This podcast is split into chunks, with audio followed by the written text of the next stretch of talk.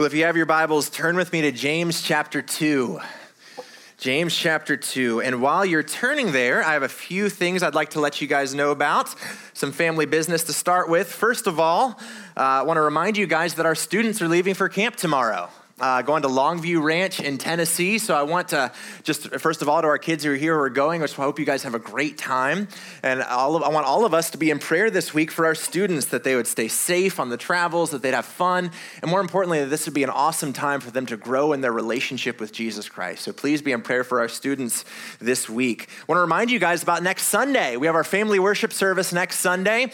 We have four people getting baptized next Sunday, which is a real blessing. We're going to be taking the Lord Lord's Supper together as a church family. And just a reminder that childcare next week is birth up to three years. So we're excited to have the kids in here worshiping with us next week. It's going to be an awesome time. So make sure you're here next Sunday. I want to remind you about Wave Camp. Guys, please, please, please sign up your student for Wave Camp grades one through five, June 27th through July 1st. It's going to be an awesome time. Would really love for all the kids to be there. Uh, to please register, go to gocoastal.org slash summer events. And by the way, if you're planning on sending your child, please please register as soon as possible. Uh, that's really helpful for us as we're planning the event to get registrations in. So please register as soon as possible. Well, before we get into the message this morning, I want to take a moment to recognize two different occasions. So, first of all, happy Father's Day. I know we've said it a few times already, but happy Father's Day to all of the dads out there. I am continually honored and humbled to be a part of a church family that has so many godly men and dads who love and who lead their families well, men who have integrity, uh, men who are raising their children in the discipline and admonition of the Lord. So, to the dads that are here this morning, thank you so much. I am honored and humbled to be a part of this church family with you. So, as our way of loving you this morning to our dads, you might have noticed back there, we have a lot of donuts. So, I, so all the men, I need you to take at least one donut, two if you want. Uh, and really, we have plenty, so anybody who wants a donut, please help yourself. Uh, not right now, uh, after the service. Uh, that might be a little bit distracting. And in just a minute, uh, I want to pray over you guys, and I want to pray over the dads in our church because listen, the family is the foundation not only of the society, but of the church too. I think one of the greatest needs that we have today are men. Men who are willing to stand up and do what God says and love and lead their homes well. And I am so humbled and honored to be a part of a church family with so many godly men. So thank you guys. I want to pray over you in just a moment. But I also wanted to take a moment this morning to recognize another occasion, and I thought it was fitting given what we talked about last week. So if you were here last week, you remember from James chapter 2, verses 1 through 13, we studied together the sin of partiality. And there's no greater example in our society and in our history of the sin of partiality than the sins of racism and slavery. And you guys might know that on this day, 157 years ago, uh, where the, the final slaves were set free in June 19th, 1865, in Galveston, Texas. This is a day that's come to be known as Juneteenth. Uh, it's only recently been recognized as a federal holiday, but it's also been recognized in many other times as well. So this morning, we wanted just to take a moment to remember, yes, the sin of the past, but more than that, to celebrate. To celebrate, on the one hand, the freedom that we have as Americans, but more than that, to celebrate the freedom that we have in Christ, to celebrate that the gospel of Jesus Christ is what brings freedom. Slavery is grounded in sin, but freedom is grounded in the gospel. And this is important for us as Christians to remember because, listen, we live in a nation that's had a lot of conversation around these issues, especially in the last few years. And I firmly believe that the solution, that unity, these things are not going to come from anyone in Washington, D.C. These things come from the one who is seated at the right hand of the Father, Jesus Christ. Freedom and unity come through the gospel. Jesus is the one who breaks down walls that divide people.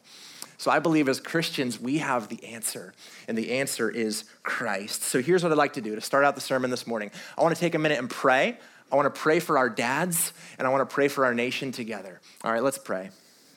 Heavenly Father, we thank you for this morning. What a wonderful morning of worship it has already been, Lord, as we've sung about how you are a firm foundation for our lives. As we've cried out to you, Lord, to make us more like Jesus. What a wonderful time it's already been. And Father, I want to take a minute to honor the dads in this church, Lord. I am so incredibly humbled to be in a church family with so many godly men, Lord, who love you and who are raising their families well. And so, Father, I pray that you would strengthen these men, Lord.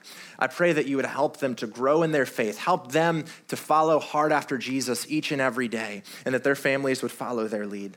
Lord, I want to pray for those for whom Father's Day might be a difficult day, Lord. Maybe someone who uh, desires to be a dad but has not had that opportunity. Lord, maybe someone who has lost their dad. Lord, I want to pray for them as well that you would be near to the brokenhearted, as your word says. Father, I thank you for these men. Strengthen them, Lord. And Lord, I want to lift up our nation. Father, we have been so divided over many issues, Lord, and the least of which not being race. And so, Father, as we saw last week from your word, partiality has no place in the church, but we know that freedom and unity come through the gospel of Jesus Christ the one who breaks down barriers between people that keep us divided. So, Father, I pray that the gospel would go forth in power throughout our nation and that the result would be greater unity and greater love. And so, Father, bless us as we study your word this morning. Help us to understand this challenging text and to apply it to our lives. In Jesus' name, amen. All right, I want to begin this morning by talking to you about a guy named Charles Blondin. Anybody ever heard of Charles Blondin? I hadn't either uh, until I read this story that I thought was pretty cool. So, Charles Blondin in the 1800s was an acrobat and a tightrope walker. And he became famous in the summer of 1860 when he used to walk across a tightrope that spanned all of Niagara Falls. It's like a quarter of a mile.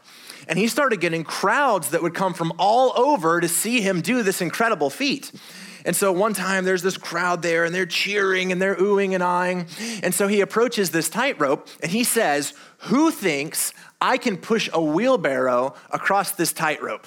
And they all cheer and they clap. Yeah, that's awesome. He says, Okay. Who thinks I can push a wheelbarrow across this tightrope with a man in it?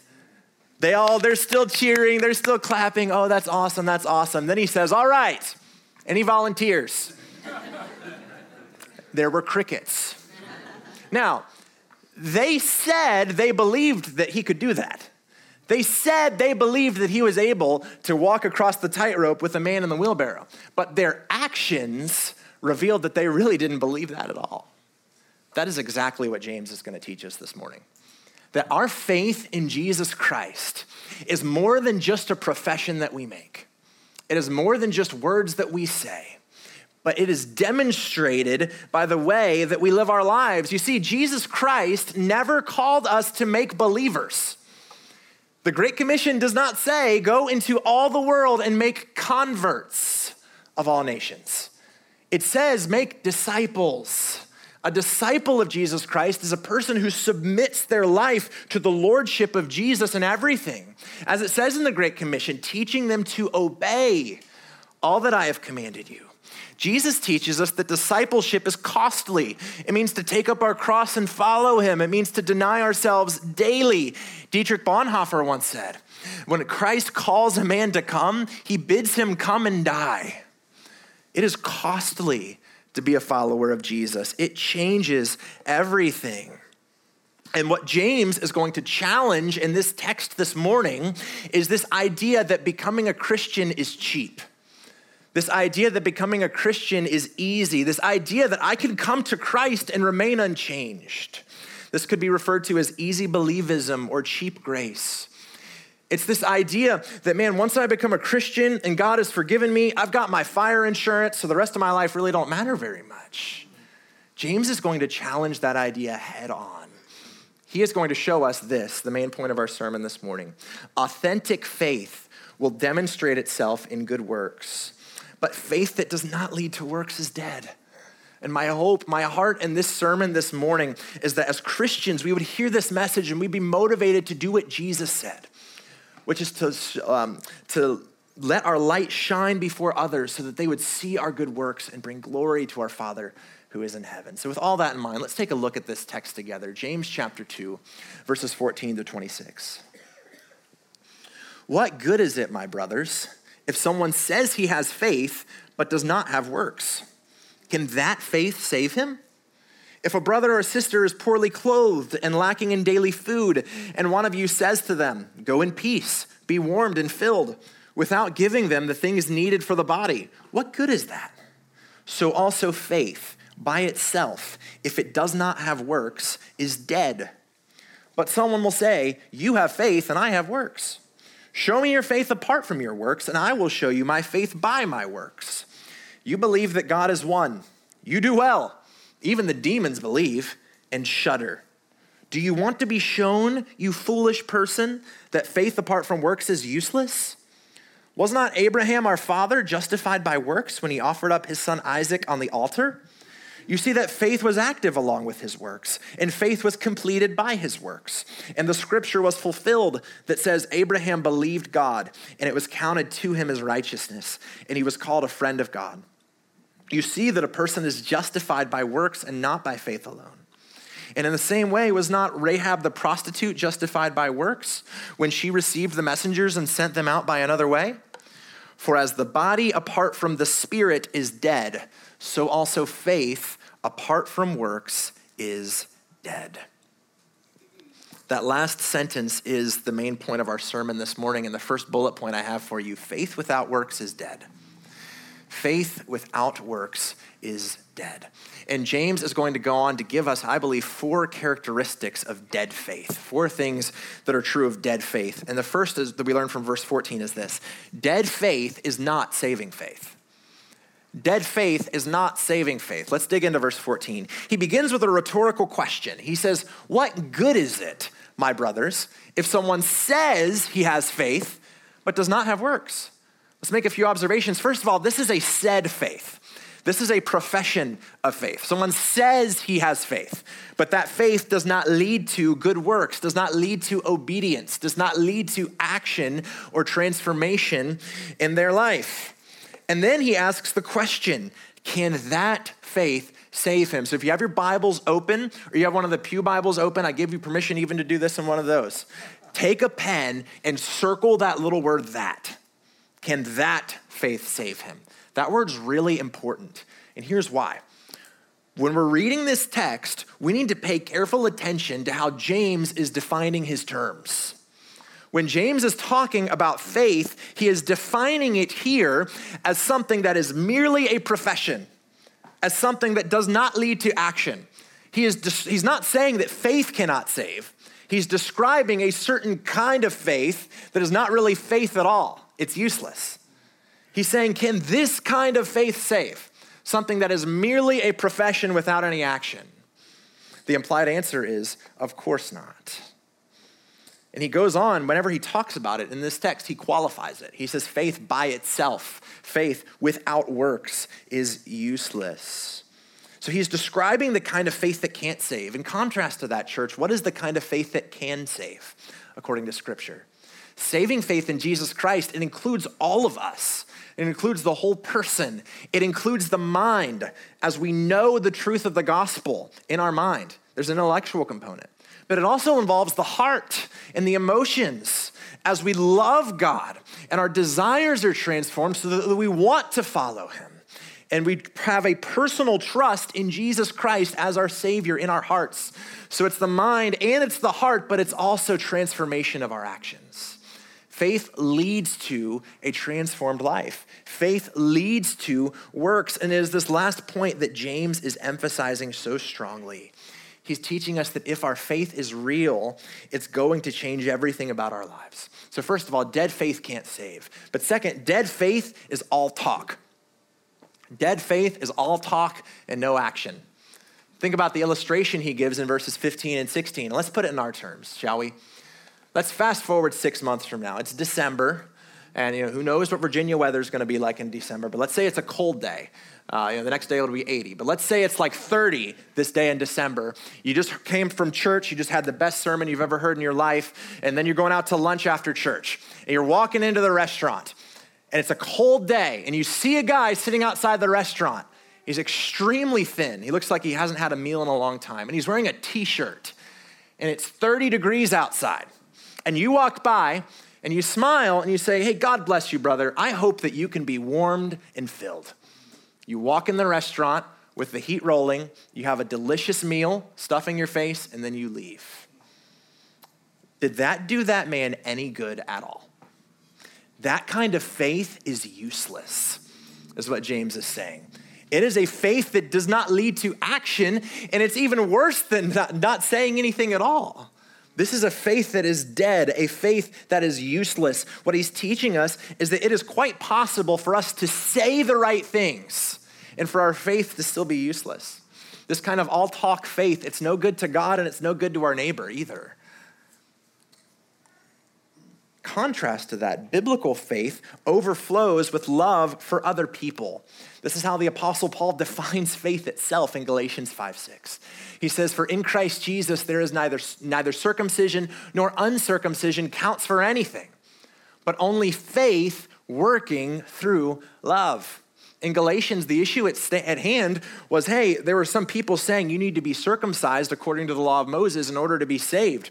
And Paul is saying, no, it's only by faith in Jesus Christ. But he defines faith as something that is actively working through love for other people.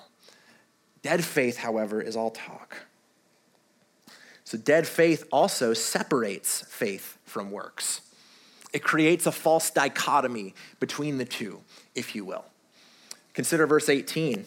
James is now anticipating an objection that he might get from someone, and he says this But someone will say, You have faith, and I have works, as if the two could be separated. Then he says, Show me your faith apart from your works, which of course you can't. And then he says, And I will show you my faith by my works.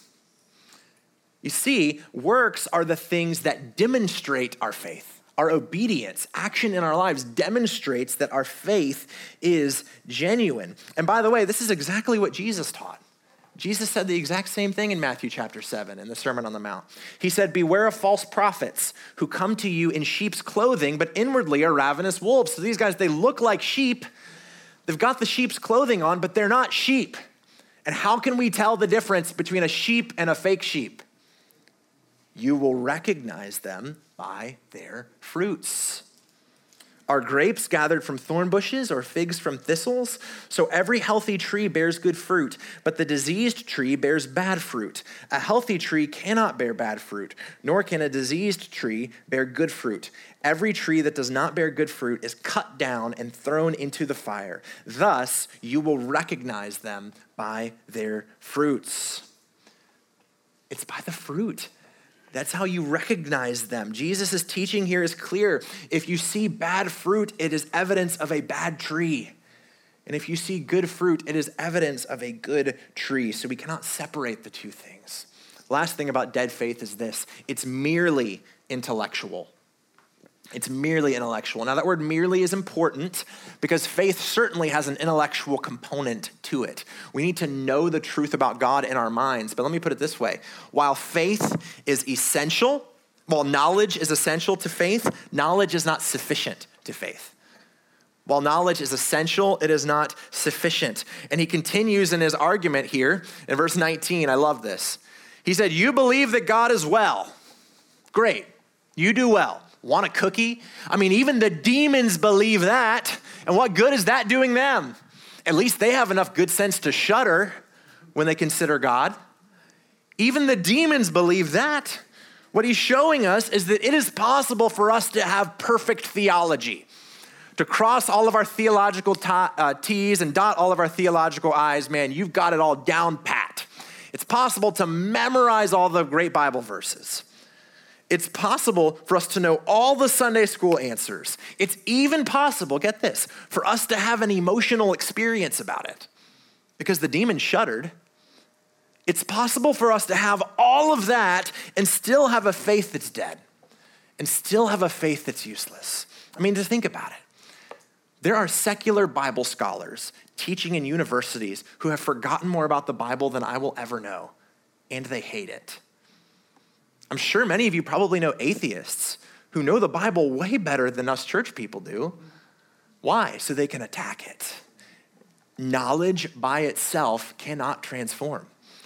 Dead faith is someone just saying, Oh, yeah, I believe in God. Yeah, I believe Jesus is the Son of God, and it makes no difference in their life. That's a dead faith. And it cannot save. So he goes on to describe what dead faith is like in these verses, and now he's going to show us two examples by contrast of authentic faith. He's going to give us two examples of authentic faith. And the first is Abraham. The first is Abraham, and of course it's Abraham. I mean, right, this is James, the pastor of the Jerusalem church, writing to Jewish Christians. Abraham was the man. I mean, Abraham is the patriarch of the nation of Israel. Of course, he's going to use Abraham as an example, right? And he used a particular incident from Abraham's life in Genesis chapter 22, one of the most famous and moving stories in the Bible, where God tests Abraham's faith and calls on him to offer up his son Isaac on the altar. And Abraham obeys. They make this journey to Mount Moriah, three days, and just at the very last moment, God stays Abraham's hand and he says, Now I know that you love me, for you have not withheld your son, your only son, from me.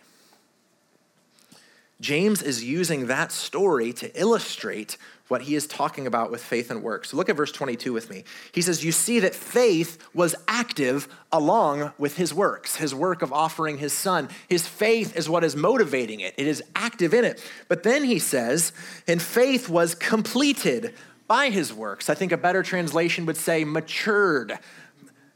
The idea that it is his faith that is motivating his works, and then uh, in a sort of a cyclical way, his works are then strengthening and maturing his faith. And he goes on to say that this is a fulfillment of what was said in Genesis 15 6, that Abraham believed the Lord and he counted it to him as righteousness. The ultimate evidence, the ultimate fulfillment that his faith was real was when he obeyed when he faced the ultimate test. So here's the thing I believe Abraham was saved before Genesis 22. I mean, think about the timeline here. In Genesis chapter 12, God calls Abram out of Ur and he gives him these promises that he's going to make him into a great nation and he's going to bless him and all these things. It's in Genesis 15 that we read that his faith was credited to him as righteousness. And yet, then in Genesis 22, it was shown in the ultimate test that his faith was genuine, that it was real. And it's teaching us the same point that it is action in our lives, it is transformation in our lives that demonstrates that our faith is real. So he uses Abraham as his first example, but the, second one's maybe a little more interesting. It's Rahab. Rahab is his second example in verse 25. Now, of course, he's going to use Abraham. He's the patriarch of the nation of Israel. But Rahab? Y'all know about Rahab, right? She was a Canaanite prostitute. And yet, she is being held up as a hero of faith. Why is he doing that? I think to show us that it doesn't matter what your background is, doesn't matter what you've done. Anyone who comes to God in faith and that faith transforms their life is an example of what this is talking about. All the way from Abraham to Rahab. And I love the story of Rahab in Joshua chapter 2. You know, when Joshua sends out two spies to spy out the land of Jericho before the conquest, and then Rahab gives this incredible profession of faith because she'd heard about what God had done in the Exodus. She placed her faith in the God of Israel, and her faith was demonstrated to be real by her actions when she hid the spies from the authorities and she sent them out by another way. Both Abraham's story and Rahab's story are making the same point. Faith can only be demonstrated by action. And without action, faith is not real. Now, I've used this illustration before, but it's helpful for me. I want you to think about it this way. The way that you can tell whether or not the gospel is a reality in your life or it's just head knowledge is is your life different? Has my life been transformed? Is it leading to action? So think about it this way. Let's say I came in here late and ran up at the last second to come and preach this morning, and I look all frazzled and, and worried and out of sorts. And I say, Hey guys, I'm sorry I'm late. I'm sorry. Uh, my car broke down about a half a mile down the road. I had to walk the rest of the way. And then when I'm crossing 17 to get here on foot, I got hit by a tractor trailer. Uh, going about 60 miles an hour. But I'm good now. I'm ready to preach. Who would believe me? Who would believe me? You know why you wouldn't believe me? Because if I got hit by a tractor trailer, I would look different. It's a great weight loss program because you'd probably lose a few limbs. I would look different if I got hit by a tractor trailer. And let me assure you of something this morning the gospel of Jesus Christ hits a lot harder than that if your life has really been impacted by the gospel, you're gonna look different. You cannot come face to face with the creator and redeemer of the universe and surrender your life to him and be the same afterwards. That's what James is saying. Saying if we say that this has happened, but nothing is different, there's no transformation, there's no desire for repentance and holiness and purity, if there's no good works of righteousness in our lives, then it's not real. That's a hard truth, guys, but it's true. It's true. It's possible to profess faith in Jesus without possessing faith in Jesus. It's one of the most dangerous places we can be, spiritually speaking. That's why he tells us that faith without works is dead. So I know this is a heavy sermon this morning. It's heavy for me to preach and think about, but this is so important. Is our faith in Jesus real or is it all talk? But I think for this, the rest of the sermon, it's time to address a pretty big elephant in the room. And I want to name this elephant Paul, right? Because it's pretty common, not pretty, it's very common to read this text that we just read uh, and for people to say that it contradicts the Apostle Paul particularly in books like Romans and Galatians, because Paul's big emphasis, man, we are justified by faith and faith alone, not by works of the law. We are saved by faith in Jesus, not by works. So it's very common to pit these two against each other. Martin Luther, right, the reformer, one of my heroes, man, I've got his biographies on my shelf. He was not a big fan of James for this reason. He referred to it as an epistle of straw for this reason. I mean, on a surface level, let me just read you two verses back to back to set the table here. Romans 3:28. For we held that we hold that one is justified by faith apart from works of the law. James 2:24, you see that a person is justified by works and not by faith alone. Right? So you can see reading these two verses, it seems like there's a tension here. And yes, when you take two Bible verses out of context and you read them side by side, it's quite possible to believe that there is a tension. But I believe with all my heart that James and Paul were in full agreement on the question of faith and works. And I'd like to show you what I mean. And I think this is so important for us to have a biblical understanding of so that we understand how we can more clearly honor God. So we need to talk together for a few minutes about the doctrine of justification. The doctrine of justification. That's a big word. Let me define it. Both Paul and James use the word justified in the two words that we just the two verses that we just read. Justification is a legal term that means to be declared righteous. The doctrine of justification simply means that when a person turns from their sins and trusts in Jesus Christ, they are declared righteous by God. They're declared righteous because their sin has been imputed to Jesus on the cross and he bore the penalty for it in their place. And that Jesus' righteousness has been imputed to them. So the question that we have to consider is are we justified by faith alone in Jesus Christ, by grace through faith in Jesus, or are we justified by our works? Are we justified by what we do? Do we bring anything to the table in our salvation? Well, let me emphasize to you guys I believe with all my heart, and we believe at Coastal, we are justified, we are saved by faith in Jesus Christ alone. And yet, justifying faith is never alone, but it always leads to transformation and good works in our lives. So let me show you what I mean by all this. First of all, let me emphasize that Paul and James are consistent. Paul and James are consistent. Let me give you four reasons why Paul and James are consistent. First of all, the Bible is God's inspired, inerrant word, and there are no contradictions in it. To say that there are contradictions in the Bible is to call God a liar.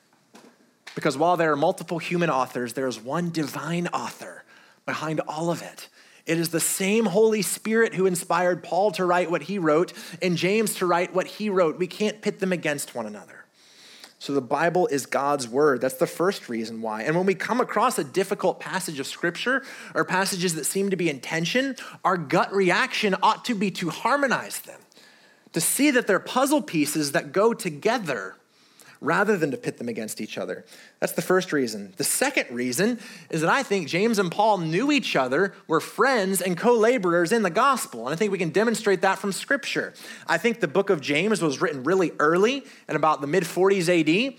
And after that, we see Paul and James working together at the Jerusalem Council in Acts 15. We see them working together again in Acts chapter 21. Why would they be co laborers in the gospel if they disagreed on the gospel? So, historically speaking, I believe that they knew one another. But now let's get into the Bible here. I think pitting them against one another is based on a misinterpretation and ripping James 2:24 kicking and screaming out of context. Let's put James 2:24 back up on the screen. Let's study this together. It says, "You see that a person is justified by works and not by faith alone." Now, we get hung up on this idea of not by faith alone. But how has James defined faith? Remember how I had you circle that word that earlier in verse 14? James has described the kind of faith that he's talking about in this passage already. He's saying, can that faith save a person? A faith that's all talk, a faith that's merely intellectual, a faith that doesn't lead to action. He's saying, you're not justified by that kind of faith alone. You're justified by a faith that works, by a faith that leads to action, by a faith that leads to transformation in our lives. So here's the deal. I think that when we pit this verse against Paul, we're ripping this verse out of context because when he says not by faith alone, he's saying not by a dead faith alone, but rather a faith that works. Final reason Paul and James are not different in their content, they're different in their emphasis. They're writing to different audiences, addressing different issues at different times. Paul in Romans and Galatians is contending against those who would say you have to obey the Old Testament law in order to be saved. And he is emphasizing no, no, no, it is by faith alone. You don't save yourself by your good works, Jesus saves you. Faith alone. And then James is criticizing those who would hold to some sort of easy believism. This idea, hey, I prayed the prayer, I got my fire insurance, I'm good to go. See you in heaven. Can live the rest of my life however I want, it doesn't matter.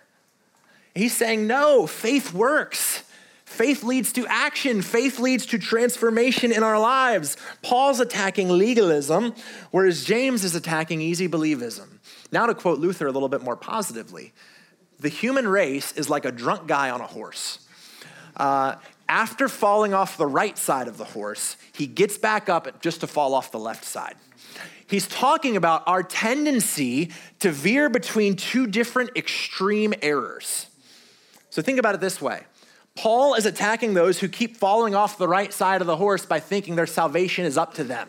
It's up to my good works. It's up to my obedience to earn my way to heaven. He's saying, no, you can't earn your way to heaven. It's faith alone. It's Jesus who saves you, not your good works. And now James is talking about the guy who keeps falling off the left side of the horse.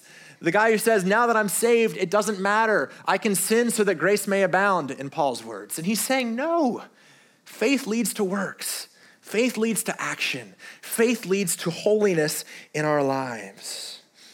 They're both riding on the same horse, trying to pull off a guy falling off of each different side, if that makes sense. That's got to be a big horse. Um, that metaphor kind of fell apart there. But listen, for my last point this morning, I want to give you a little phrase that's been helpful for me. Uh, I've quoted it many times, and it's a way that I like to articulate this in one pithy little statement. We're justified by faith alone, but justifying faith is never alone.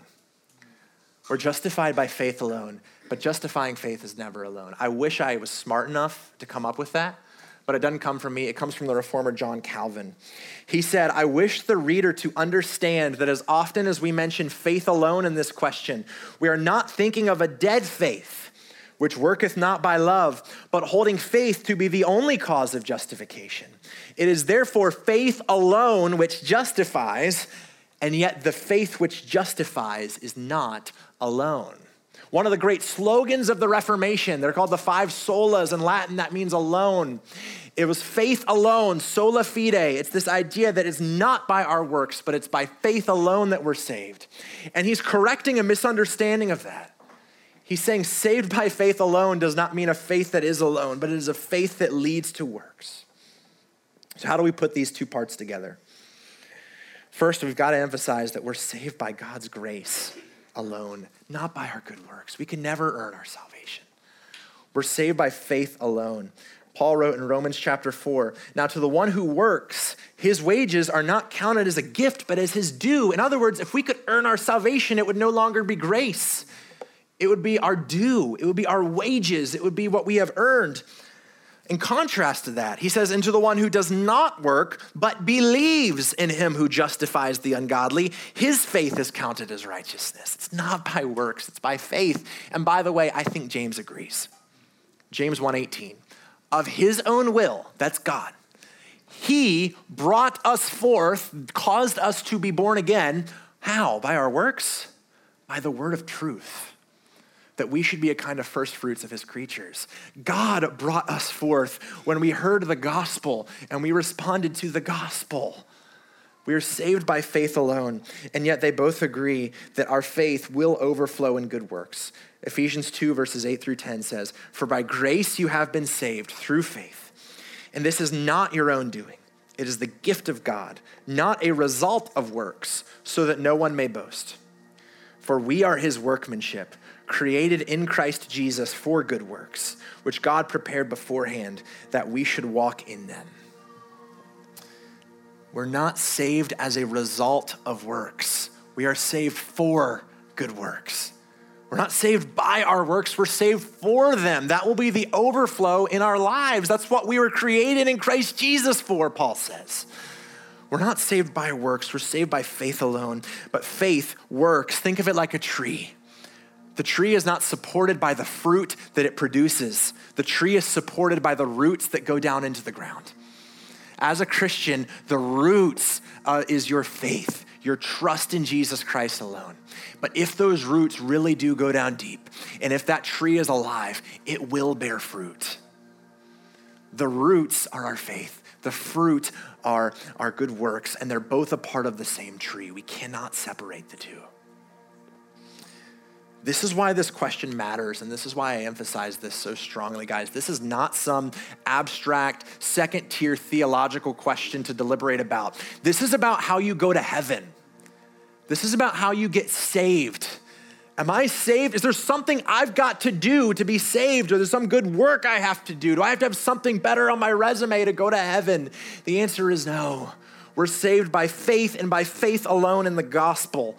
The gospel is the good news that God sent his son Jesus Christ into this world to save broken sinners like you and me who deserved only his judgment. Jesus Christ lived a perfect life. He died on the cross, bearing the penalty for our sins. He rose from the dead three days later, and when we trust in him by faith and by faith alone, we are declared righteous in God's sight. But that faith is never alone. But as Paul says in Galatians 5 6, it works through love. It transforms our lives. It gives us new desires to flee from sin and to pursue holiness and righteousness, not to live for ourselves anymore, but to live for other people, to give of ourselves for the good of our neighbors. We're saved by faith alone, but saving faith is not alone. So, as we're closing this morning, I want to invite the worship team to come now. I want to leave you with two final thoughts based on this text. The first is to examine yourself. It says in 2 Corinthians 13 to examine yourselves to see whether you're in the faith. Listen, it is perfectly appropriate for us to go to the tree of faith in our lives and look for fruit. I'm not saying, not talking about perfection here. We all stumble in many ways, James is going to say in just a few verses. We all sin, we are all broken, we are all struggling. That's not what he's talking about. In fact, the struggle is a sign of life. He's not talking about perfection. He's talking about direction. Which direction are you moving in in your life? Are you moving toward Christ, toward holiness, towards righteousness, or are you staying in the same place? Or are you moving backwards? My heart this morning is not to create doubt in the hearts of sincere believers, not at all. My heart is to wake up somebody who's sleeping in a burning house. It is possible to profess faith in Jesus without possessing faith in Jesus, and that's a dangerous place to be. Jesus said, Not everyone who says to me, Lord, Lord, will enter the kingdom of heaven. That's scary. And listen, my heart this morning is that you would look at your life, look at the fruit in my life over the last year, over the last 10 years, over how long I've been a Christian. Is my life different? Is my life different? Look for the fruit, examine yourself. Is my faith just head knowledge or has it changed my heart? Is it just words or has it changed my action? Am I striving for holiness or living in habitual, unrepentant sin? Do I live for love and serving other people or am I using my life only for myself? Examine yourselves and listen. Maybe there's someone here who needs to do business with God this morning. You look at your life and you're like, if I'm being honest, I don't know. Listen, we have prayer team members that are here if the Holy Spirit is convicting you this morning, please don't leave without talking to someone and seeking to have a faith that works. My last takeaway is this let your faith work. Followers of Jesus Christ, let us be known for more than just our profession, let us be known for our actions. Let us be known for our actions. Let it be the overflow of our lives that we would leave our comfort zone daily, getting out of the boat to follow Jesus, even when it's uncomfortable. That we would put away sin in our lives, we would be quick to repent, that we would be quick to love and serve other people. Let's have a faith that is more than just knowledge, it's more than just words, but it's all of us. Connecting it to Father's Day, dads, let's lead in this area. What a great Father's Day message, right? That we would be men who are leading in our homes by our actions, that we are leading by our examples. Let's strive to be men of character and integrity, leading our homes well. Man, let's strive in our workplaces, wherever we go. Let's strive here at church to love and to serve other people. We could go on and on. Let's strive to have a faith that works, that changes everything. Let's close in prayer. Father, we confess how deeply we need you, how insufficient we are. Lord, I confess in my own heart how hard a message like this is to preach because I know the depths of my own heart, Lord. I know how far I fall short each and every day, how desperately I need you. So, Father, help us to have a faith that is more than just knowledge. It's more than just a profession. It's more than just words, but it transforms our lives. And it's for the love of you and the love of our neighbors. God, use us for your glory. Make us ambassadors for your kingdom. We love you and we praise you. In Jesus' name, amen. Let's stand and sing together.